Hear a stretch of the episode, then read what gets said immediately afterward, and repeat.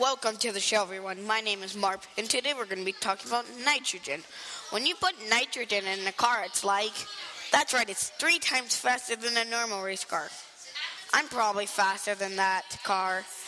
What I am, if you put a gallon of nitrogen in a race car, what, you went to New York? It's a group of 15 elements.